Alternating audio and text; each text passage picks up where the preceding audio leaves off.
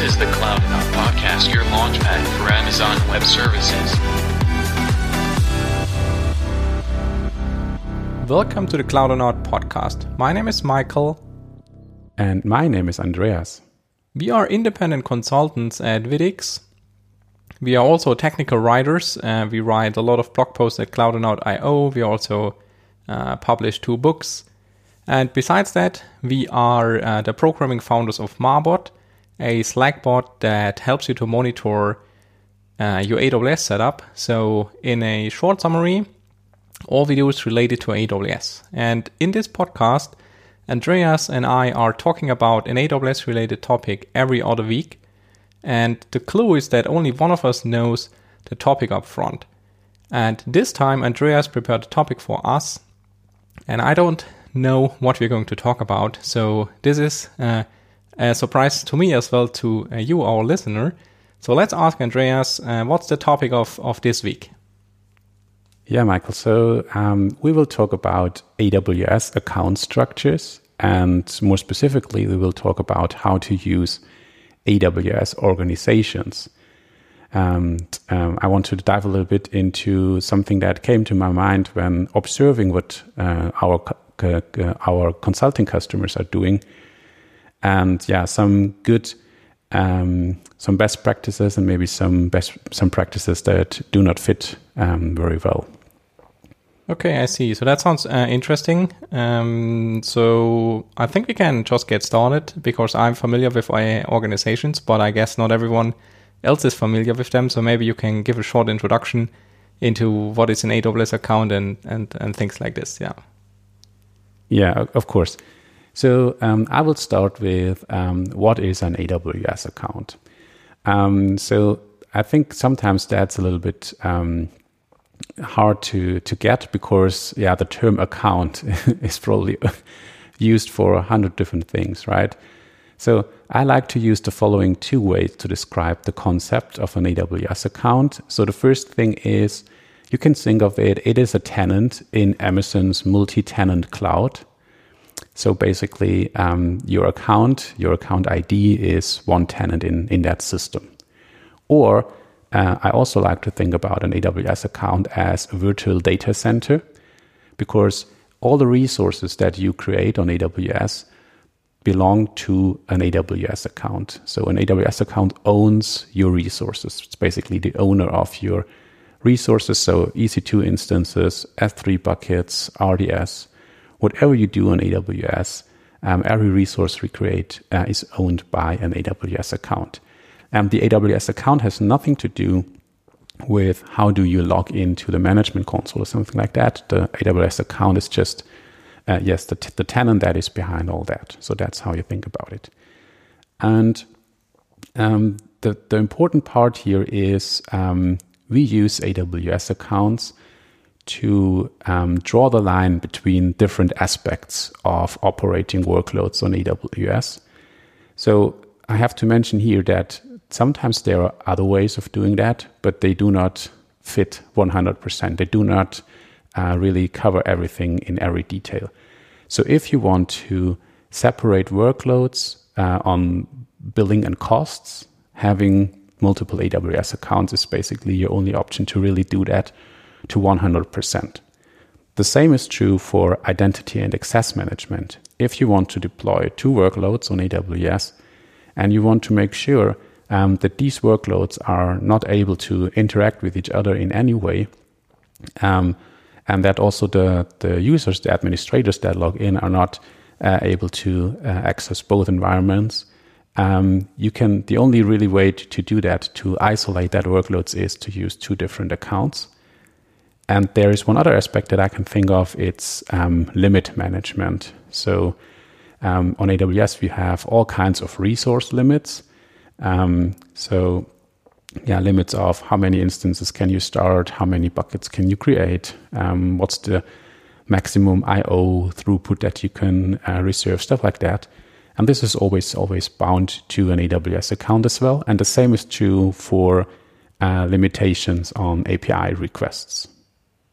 Okay, I see. So one thing that I want to add um, is that uh, don't be confused. AWS seems to start calling the limit part uh, also quota. So they seem to transition into this new terminology where they call it a quota. Mm-hmm. So uh, whenever you find the, the term quota in the documentation, that's basically the same thing. So don't be confused here. Okay. Yeah, very good. Um, yeah, and so so AWS accounts are um, always been uh, a way to isolate workloads from each other. And what I have observed is um, that AWS started to weaken that principle. So um, it was, it has been uh, the, the case that you had an AWS account and uh, another AWS account, and there was no way um, to get those two accounts together from an administration point of view, uh, for example. Uh, but that has changed over the last few years, and it has changed with the introduction of AWS organizations. And I want to talk about um, why this is, uh, I think, a problem and what you should do about it. Yeah, something else that, that, that comes to my mind here that might also help to get the idea of an AWS account that it is basically uh, so if you think of blast radiuses, then the AWS account is basically one thing. So if you if you mess things up really badly, then everything that runs in one account could be affected. So for example, with the the limit, so if you hit one limit, everything that runs in the account could be uh, affected. If you do some serious misconfiguration in IAM, everything in that account could be affected. Uh, so that's also like another way of thinking about an AWS account. So it's the the the blast radius where your workloads run in, and if you put too many things into one account, then your blast blast radius is is maybe too big for uh, what you're going to do. Yeah, that's that's exactly the point. Um, so um, that is an important aspect that we will talk about a lot uh, later as well. Um, so before I proceed, um, I want to mention that there is a blog post uh, covering the same topic as we do in this podcast episode. Um, you will find a link in the show notes, and uh, I say that because you will also find uh, a lot of architecture um, diagrams there that maybe help a little bit to to follow what we discuss um, next as well. Okay, so I want to proceed with um, having a look at the history of AWS accounts and AWS organizations. Um, so for me personally, I started to getting to know AWS by creating an AWS account, mm, and I just entered my personal credit card there. And step by step, I deployed uh, more and more workloads and also different environments to that AWS account. So I had uh, two different applications running there. I had test environments, production environments, and deployed all that to the same account. And later, um, uh, on my journey, um, when getting to know AWS, I learned that AWS encourages us as customers to create multiple accounts. So that was really something that was really neat, new to me. That blew my mind because, you know, almost all web services that I that I knew before, basically they even pro, pro, prohibit creating more than one account, right? So, um, and AWS does the opposite thing. They say um, we are fine. Create as many AWS accounts as you want to, uh, to isolate workloads from each other. Um, and after I learned that, I created a second account to isolate my test environments from the production environments because that was really uh, a game changer um, from a security point of view, um, uh, from the blast radius, as you mentioned, Michael. So I was able to experiment in the test environment without having to worry about breaking anything in production. And I think this is really uh, a cool um, principle here. Yeah, that's true. So, one thing to mention, and this is also what I hear a lot by people when they talk about introducing the new way of working with AWS by using multiple accounts. If your workload runs in one account and you think about having two accounts and then you have to migrate your workloads, this is not a easy journey. So you cannot simply by configuring in AWS that this resource should now belong to the other account, move it. That's not possible. You really have to create everything from scratch in the other account and then tear down the old stuff in the old account. So there is no way to move a resource between accounts, at least not a way that everyone can use easily using APIs. So that's kind of where you will find yourself in a good place if you used automation to set up everything because then it's much easier to recreate the environments. But if you start from a manually created environment, then this will be a lot of work um, and something that you cannot easily change in the future. So that's why that's important. Sometimes people think a lot about how they set up AWS accounts before they even start doing anything because it's a decision that you cannot easily undo. Yeah, absolutely. Yeah. So, and I think there is also a learning curve here. So, um, the discussion is always um, how many accounts should I use in my scenario. So, um, basically, how how small should the unit be that I deploy to a single AWS account? Should I, for example, just do test and production environment and then deploy multiple applications into that? And what that is what I is described. Um, but you could even go further and say I use a separate account for each application, for each workload in each environment. And then I have, I don't know, 50, 60, even more uh, AWS accounts. Um, there are pros and cons for all these approaches, but as you said, Michael, and that's totally correct. Um, it's hard to undo that decision later, or expensive to do that. Um, so yeah, it's worth thinking about the trade-offs that um, fit best for for your problem that you're trying to solve. Um, okay, so yeah, so that was my personal story with AWS accounts. So uh, after learning that um, it is possible to create multiple accounts, I started doing so, um, and uh, since then I have used that pattern. Um, yeah, in almost every um, consulting project that I was doing, uh, and also we use it at widdix um, to deploy our workloads, of course. Um, and then I think uh, another thing that is interesting, uh, at least I didn't know that, is AWS introduced a feature that makes it even uh, more convenient to own multiple AWS accounts. And this is called this was called consolidated billing. And Michael, do you have any idea when AWS was announcing that feature, consolidated billing? Ooh, I'm Just not guess. sure. So I actually I don't know. Sorry. Okay. so so the, the thing here is I was uh, I, I was really um, it's really hard to believe from, from my point of view that they introduced that feature in 2010. Okay. So 10 years ago. um, so that is really almost from um, from the beginning when when a lot of um, companies decided to move their workloads to AWS. Okay, yeah, but uh, what is that? So AWS uh, introduced consolidated billing, and that solved two major problems. First of all, uh, instead of getting uh, a single bill by each AWS account each month, you just get one monthly bill. So that accumulates the spending among all your AWS accounts. So this simplifies accounting management of those accounts. Uh, and it has a, a second benefit. Um, you also benefit from volume pricing across all your AWS accounts because before that you had the volume based pricing uh, was uh, only tied to one AWS account, and then this was, uh, of course, a downside of using multiple accounts. Yeah, so that is really um, what changed. Okay, um, what I want what I want to add here, and, and you all already mentioned this at the beginning, but I just want to make sure that that we uh, highlight this here so you get a single bill, and for example, that bill says um, your spending last month was maybe seven thousand dollars. But the cool thing is that you get that you can basically still see how much um, each account uh, added to the total bill. So by default, you get a bill where you still see um, a uh, a list of your AWS accounts with the uh, spending that was created in that account. So that's what Andreas, I think you you uh, meant when you uh, uh told us that uh, you can isolate workloads uh, by costs with an AWS account. So that's the easiest way. And the cool thing is that everything is in there, including traffic, which you cannot tag at the moment.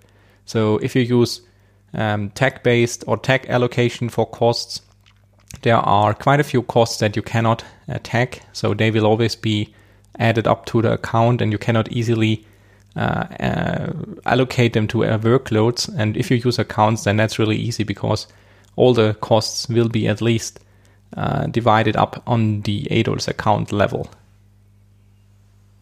Yeah, that's a very good point. Yeah. So if you really have to um, get costs per workload, and you really have to do that uh, as as close as possible um, to reality. Then having an AWS account for each workload um, uh, is helping you a lot because then you don't have to, um, yeah, to to split up the bill uh, from one big AWS account and to split that up to multiple workloads. That's exactly true. And on the other side, consolidated billing, yeah, it's it's easier. You get one one bill from AWS. You have to pay that one bill, and that's it. So uh, instead of paying hundreds of AWS bills this month, that's that's of course uh, a lot easier to do. Okay, yeah. So that was what we had um, from 2010 on, and I want to highlight one other thing regarding consolidated billing this was only affecting billing. Yeah, so there was no other technical implication um, uh, of using uh, consolidated billing. Um, basically, you created an AWS account, which was then the payer account, which means this account was paying the bill, and you could invite as many other AWS accounts as you wanted um, to join that payer account for consolidated billing. Um, but there was no other um, effect on that, so there was um, there was no other connection between those AWS accounts um, there.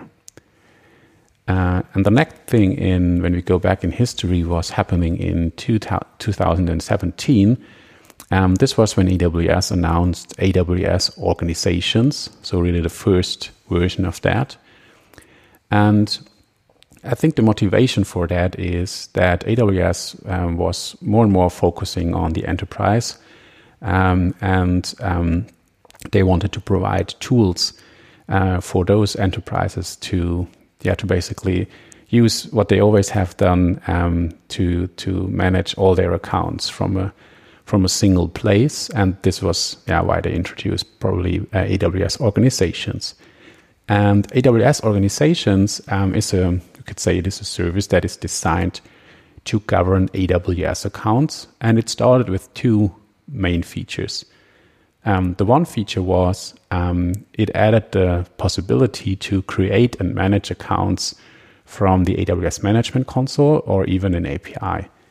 So that means you could now more easily create new AWS accounts. And yeah, they, they also provide an API for that. So that means you can also automate that. And this was also the beginning of um, consulting um, companies starting to sell landing zone solutions and stuff like that to, to enterprise customers. So basically a way to set up AWS accounts in a more automated and reliable way. Um, so I think this was a, um, a good thing. And the other um, aspect that AWS announced was uh, so-called service controlled policies. Um, a service control policy allows you basically to define um, which AWS services can be used within an AWS account. And basically, you can think of it, it sits on top of identity and access management. Um, so, what you restrict uh, a uh, service control policy cannot be overridden with an IAM policy. Um, so, basically, by doing that, you can um, yeah, deactivate or activate whole AWS services or even some features or aspects of a specific service. Um, so that is uh, another thing that um, yeah came into existence with AWS organizations. Yeah, so I, I always think about service control policies as and now I have to be very careful because this term is already used as something else. So we have uh, permission boundaries, but service control policies are kind of similar. So within service control policy, you would define the the the space or the set of permissions that you can then grant in IAM policies. So if you deny something in a service control policy, then it's it basically is removed from the permission universe that you can use in IAM later in the accounts because it's by the SCP not uh, enabled, uh, so it is blocked by the SCP. So that's kind of how I think of uh, service control policies. Um, so it's it's the definition of the set of permissions that you can use in IAM and control with IAM. So by default, it's the the star star um, policy, but um, if you use SCPs, you can restrict that and and uh, have a, a, a much smaller collection or set of permissions that actually are uh, available in IAM policies. So that's kind of how how I try to think about service control policies. Um, yeah, so I just wanted to to add this here. Maybe it helps. Yeah, very good explanation, I think. Yeah. So and um, so then, so this was the start of AWS organizations, and um, I was really happy about that new feature. Um, um, by the way, the aspect of consolidated billing moved to AWS organizations as well. So we still have um, now it's called the root account, or some also call it the master or payer account, um, which is also the root account of the organization, basically the account that manages the organization. And still, this this account also pays um, typically the bill for the whole organization. Um, so this is still in place. The consolidated billing feature is still there. It's kind of moved to AWS organizations. And then um, since 2017, uh, in the last three years, um, AWS added more and more features and extended uh, the functionality of organizations.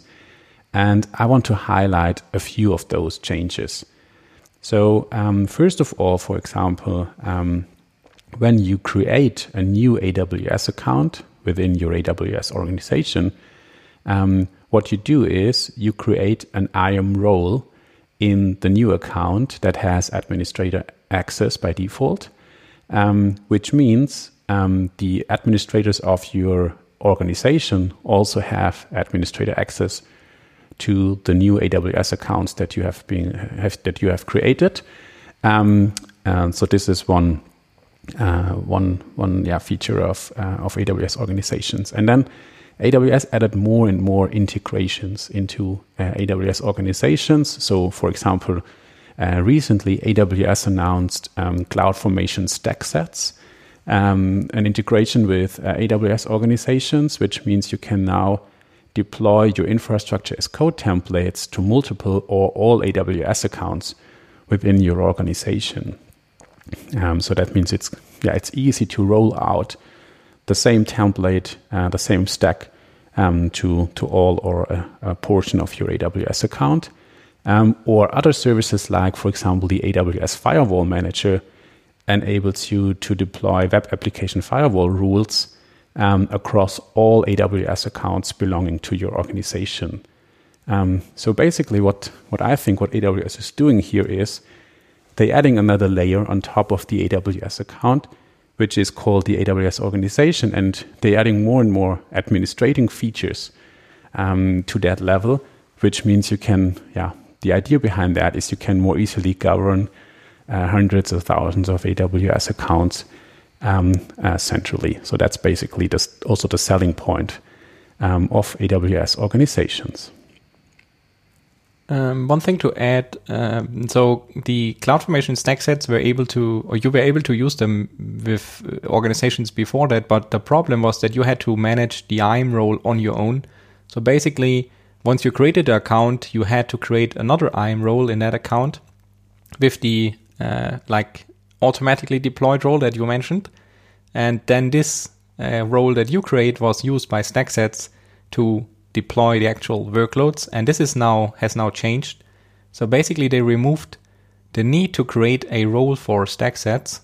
So it somehow works magically. So with the click of a button, you enable stack sets in organizations, or I don't know how the feature is called, but something like this. Yeah, it's called trusted organization access. That's that's what what is behind all that.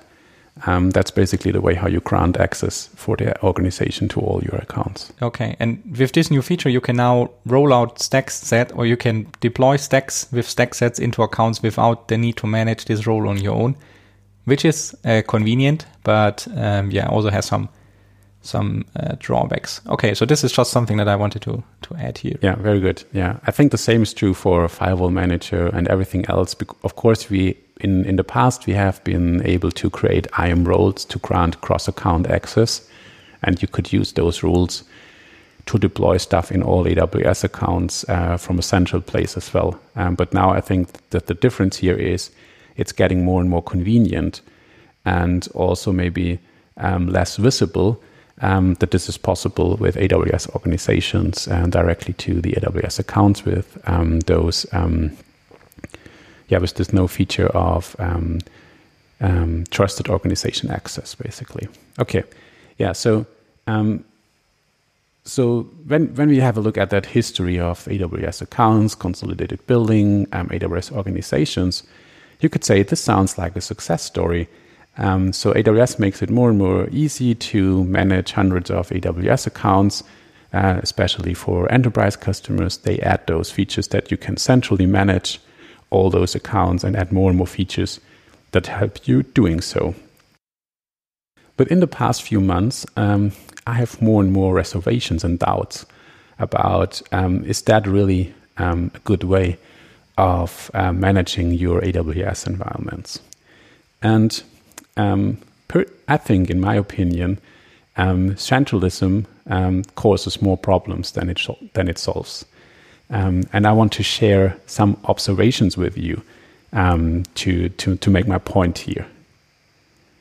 Um, so, the first observation is um, an enterprise um, decided to use um, those service control policies to only grant access to AWS services and features that had been approved by a board of security and governance officials.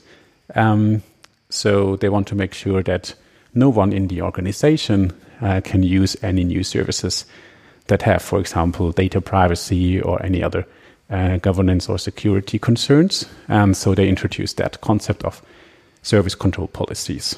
So that sounds uh, like, like, a good idea at the beginning. Um, but using the service control policies caused major problems uh, later. So a few few examples. So the engineers that needed to deploy their workloads to AWS um, did not know about the service control policy, and they also did not know about the details. So basically, they didn't know uh, what is really defined in the service control policy. And uh, what this um, results in is engineers debug access denied errors all the time without really knowing what happens because they can't see the service control policy. And if they want to deploy a new feature, a new part of the infrastructure, they just get a denied access error and they have no idea why. So it takes them a while to figure out um, what's going on here. The next problem that the service control policy introduces is the engineers now have to ask for permission for every change that they need to be made in the service control policy. So, for example, if they want to need a new service, or if they even just want to test a new service, they have to ask for permission. And then the board um, has to decide on do we want to allow that or not. And this takes a lot of time. The deployment cycles, the development cycles um, get longer and longer. And so this really slows down um, the agility of the whole organization.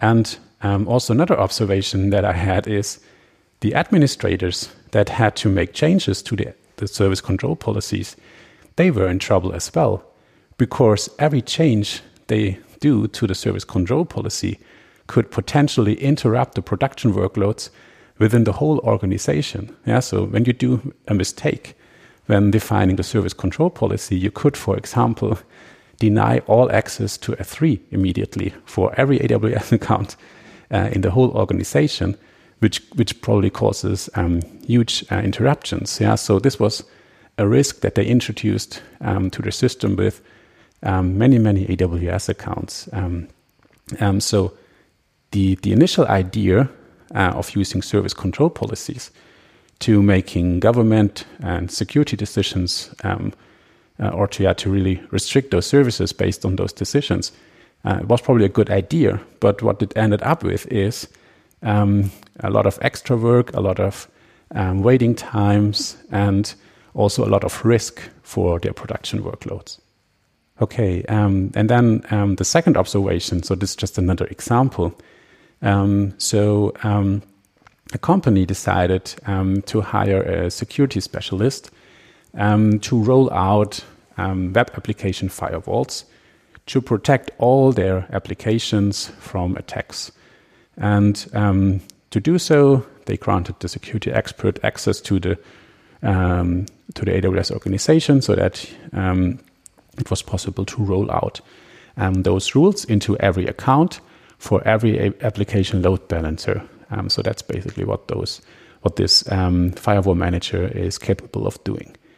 And this also sounds like a good idea at the beginning. So you buy in an expert that is capable of uh, configuring a web application firewall, and um, but yeah, but sooner or later you realize that this causes uh, major problems as well. Um, so typical uh, typical problem here, um, the, the the security specialist that you have hired um, misses important information about all the web applications in your organization.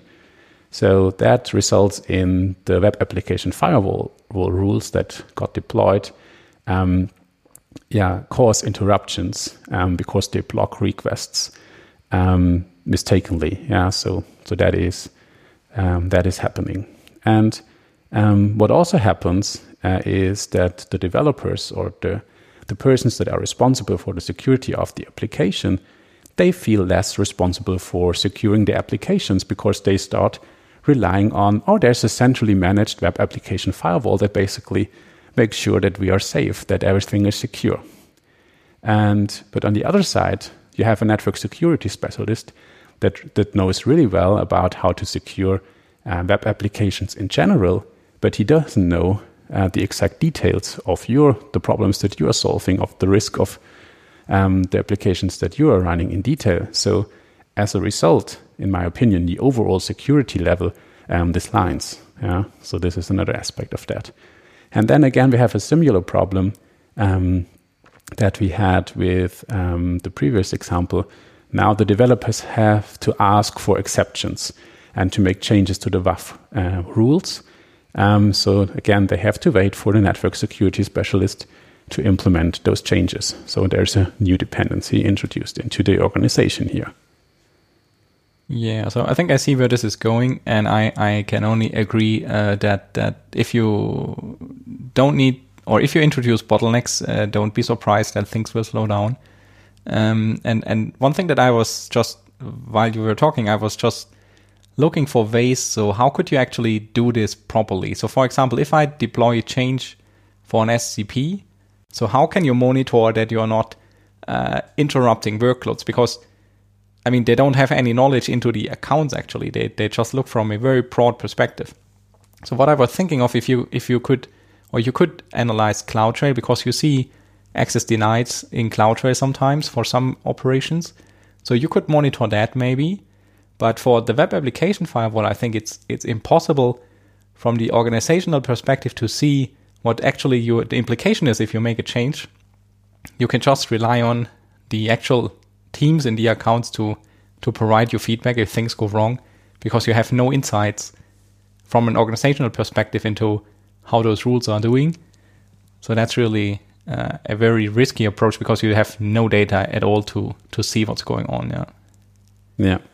Yeah, absolutely. I think the, the pattern is the same yeah. Uh, over and over again. So I have a third observation um, that is maybe a little bit different to the other ones that I've described now. And this is um, Think of an enterprise that owns hundreds or even thousands of AWS accounts, and they have uh, an organ- AWS organization to manage all of those AWS accounts. And typically, by default, what that means as a side effect, all the organization administrators, so I don't know, let's say this, these are three to five people, um, they have not only access to manage the organization, but they also have administrator access to every AWS account in your organization. Um, so that means a single person, for example, could delete all the data of your organization, including the backups. Yeah, let that sink in. So to think about what happens if one of those persons decide, um, for for any reason, I want to delete everything. So that's possible in theory. Yeah. So uh, or another another thing that I, I would worry about a lot if I would be responsible for such a setup is so think of an attacker that takes over the computer of such an organization administrator. The attacker has then administrator access to all AWS accounts, uh, could steal sensitive data, intrude, intrude uh, in, in all your systems, again, delete all the data. So think of whatever you can think of can happen here. Um, so I think um, the blast radius uh, is really your whole organization then. If you have one organization that manages all your accounts. So I think that is really something you should you should worry about. So, do you really want to uh, have your organization rely uh, on on such a single point um, of failure here? Um, and so, yeah, that's what I what I observe um, when I see um, organizations using uh, AWS organizations and AWS accounts. Okay, I I think I get a point, Andreas. I hope you have some like some ideas for us. So how can we use the features that we have to still benefit but don't slow down ourselves? So do you have some idea how we could actually benefit from the organizations feature? Yes, sure. Yeah, so maybe before I proceed, so um, what I want to mention is um, both of us are probably very biased when it comes to centralism. Yeah, so we live in Germany, which is a federal a federal system, right? We have uh, states and um, have distributed um, everything on them. Uh, also, we we are a small company, so we don't have a centralized IT organization, um, and we see the possi- the possibilities and um, um, advantages of doing so. And basically, whenever I come into an organization that that is um, doing everything in a in a very centralized uh, centralized way, um, I observe a, a, lot of extra problems that they have to solve, um, and that is yeah that is what I want to discuss next. So what's the what's the other option here? So what can you do as a I would say um, a, maybe a, a, big enterprise or uh, at least um, an organization with I think maybe more than hundred uh, engineers. So, what can you do? Um, so, first of all, I think um, it is still important and true that you should use AWS account to isolate workloads and environments from each other. So, there is no other way to do so, uh, at least no other way that really works. Um, so, use AWS accounts to to have boundaries um, uh, around your uh, workloads and make sure um, to, to leverage that. Um, but then um, I think you should res- resist the temptation to manage all your AWS accounts in a single AWS organization. So, um, so let's think about you're a big enterprise um, and you have hundreds of AWS accounts. So, of course, you can group them all together into one AWS organization and have one root account um, to manage all those AWS accounts. But there's another way uh, that you can think about. You can also divide all your AWS accounts into smaller units. So let's say, I don't know, something between 20 and 50 AWS accounts per unit, and then create an AWS account for each of those units. So, for example, uh, let's say you have uh, 1,000 AWS accounts to manage.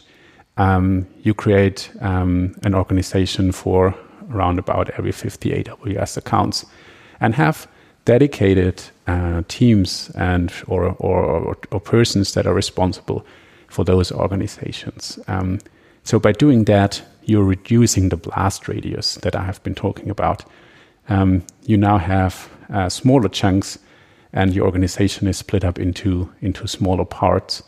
Um, yeah, which which also means that you have less risk uh, when deploying when making any changes to your AWS organization and also the administrators of your organization don't have access to everything, but only to um, a bunch of AWS accounts. I think um, you're mitigating the risk and you're increasing agility um, by doing so because the the whole problem becomes less less complex um, because you split it into smaller chunks. Um, so I think I really like that pattern.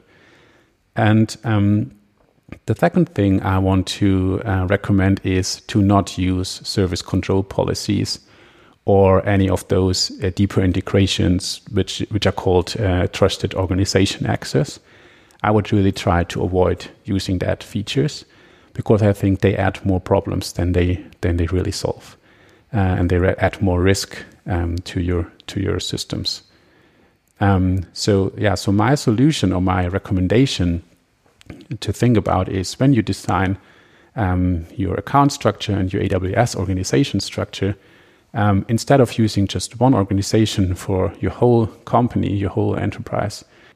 Okay, so I have one additional idea, and I'm not sure where it really fits, but it's an observation um, that if you have a a, a large organization, and large is like more than 100 accounts, and there's a single team that is responsible for the organization, it is very hard for them to keep track of all the teams and workloads that are working under their regime. Because if there are more than 100 teams that work in your organization, it's not possible to talk to all of them anymore. And the, the central team kind of loses connection to the teams. And so it gets harder for feedback um, to uh, flow back into the team.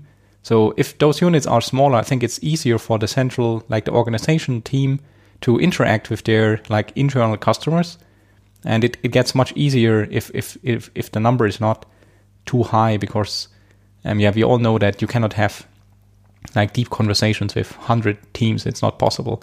So that's also an argument for splitting things up a little bit. Yeah, so there's one aspect that I want to mention, um, and this is, um, of course, decentralization um, looks more expensive at the beginning because you have to do work twice or even more, uh, multiple times. So, for example, you have to uh, think about how to um, yeah, make sure you're you're following um, um security best practices in the accounts and, and all that stuff. Um, so there's a lot of extra work that you do uh, now for each of your AWS organizations, and um, hopefully, or you may even have multiple teams uh, that manage all those organizations. So, how do you avoid that that everyone um, starts from scratch? Um, so, I think um, what what what I've observed what works really well is instead of um, having centralized um, controls. Um, you provide templates, you provide blueprints that the whole organization is able to use um, to uh, solve problems. So, in case of AWS, you could provide infrastructure as code templates that implement security best practices that are compliant with all the laws and regulations that, that you have to apply with. And you can share those templates with your organization, and teams and engineers will be happily will happy be will be happy to pick them up um, because it speeds up their um, their process as well. And so by that, you can also um, make sure, yeah, basically lead by example um, and avoid that everyone has to start on every problem from scratch. Um, one thing, one thing that is important here, uh, you have to make sure that you're then also collecting feedback. I don't know, have a system of pull requests or so something like that to to make sure that those templates that you provide um, continuously improve over time. I think it's it's also important to um, provide engineers with training. Um, so um, they have to know uh, about security, reliability, um, cost uh, uh, topics, and I think it's it's necessary that you you share that knowledge within your whole organization instead of having a central team that manages uh, all of that centrally. Yeah. So uh, one one small thing to add. I was just looking um, by accident at into my bookshelf, and I saw one book, and the title is Anti-Fragile. And I think what we just talked about could be a chapter of the book, um, because if you have a single organization and all your eggs are in that basket, then that's kind of a fragile design. And if you want to become less dependent on whatever problems like for example changes to service control policies and things like this, it makes sense to split things up, reduce the blast radius, and and create a system that is um, anti-fragile. Um, so that's I think a really good uh, kind of picture in your mind. And, and if you want to read a good book, then I can highly recommend it. It's not related to any AWS or technical topics, but it's really a good read. Um, anti-fragile. Okay, Andreas, I think we are done. Um, I want to add one more topic here. Um, so if you are um, using multiple AWS accounts, then we might have uh, something that could be of interest to you. Um, we created a solution to scan S3 buckets for uh, malware and viruses and all kinds of other bad files. So the solution is available in the AWS marketplace. It's called S3 Virus Scan. So if you search for S3 virus, then you will find it. And it's a scalable system so it can scan as many files as you like. Um, it, it adapts to the number of files that have to be uh, scanned with auto scaling. Um, you get full visibility into uh, the system, how it is doing, how many findings it it produces. It runs in your own AWS account, so the data never leaves your own uh, accounts. And you can delete files if they are infected. You can tag them if they are infected. And um, so you have lots of options, and it's um, integrated into AWS, so you can uh, report findings to Security Hub. You can report findings to Systems Manager, Ops Manager. So there's a bunch of, of cool stuff in there. Um, so if you really care about uh, the security of your S3 buckets in terms of the the content of the file, then we, we can highly recommend that you check out our virus scan solution in the AWS Marketplace. I will add a link uh, to the show notes. So um, I think, um, Andreas, you can finish with a short summary and, and some uh, additional um, information for our listeners. Yeah, so thank you, Michael. So, um, so to summarize the topic that we discussed today, so I think um, it is uh, absolutely a best practice to use multiple AWS accounts to isolate your workloads. Um, but I think you should be careful when using AWS organizations. Um, make sure you are not giving up that isolation between accounts um, by introducing centralism into your um, ar- account architecture. So um, think about having multiple organizations that manage no more than 50 AWS accounts and think really twice before using service control policies or trusted organization access, because I think um, those really make centralism permanent in your architecture and it will be hard to undo those changes later. Um, so, yeah, that's my summary uh, of the whole thing. Um, thanks for listening. I want to ask you um, for three things. So, please uh, leave a review um, of this podcast, um, wherever you listen to podcasts, for example, with uh, Apple Podcasts. Um, please send us feedback. You will find our Twitter handles, email address, and everything in the show notes. And um, last but not least, um, recommend our podcast um, to one of your colleagues, friends, uh, whoever is interested in Amazon Web Services. So thanks again for listening, and we will be back in two weeks. Yeah, thank you very much, Andreas, for preparing the topic once again. Um, very, very interesting. Uh, I learned uh, something new. And thanks for listening, and see you next time. Bye. Bye.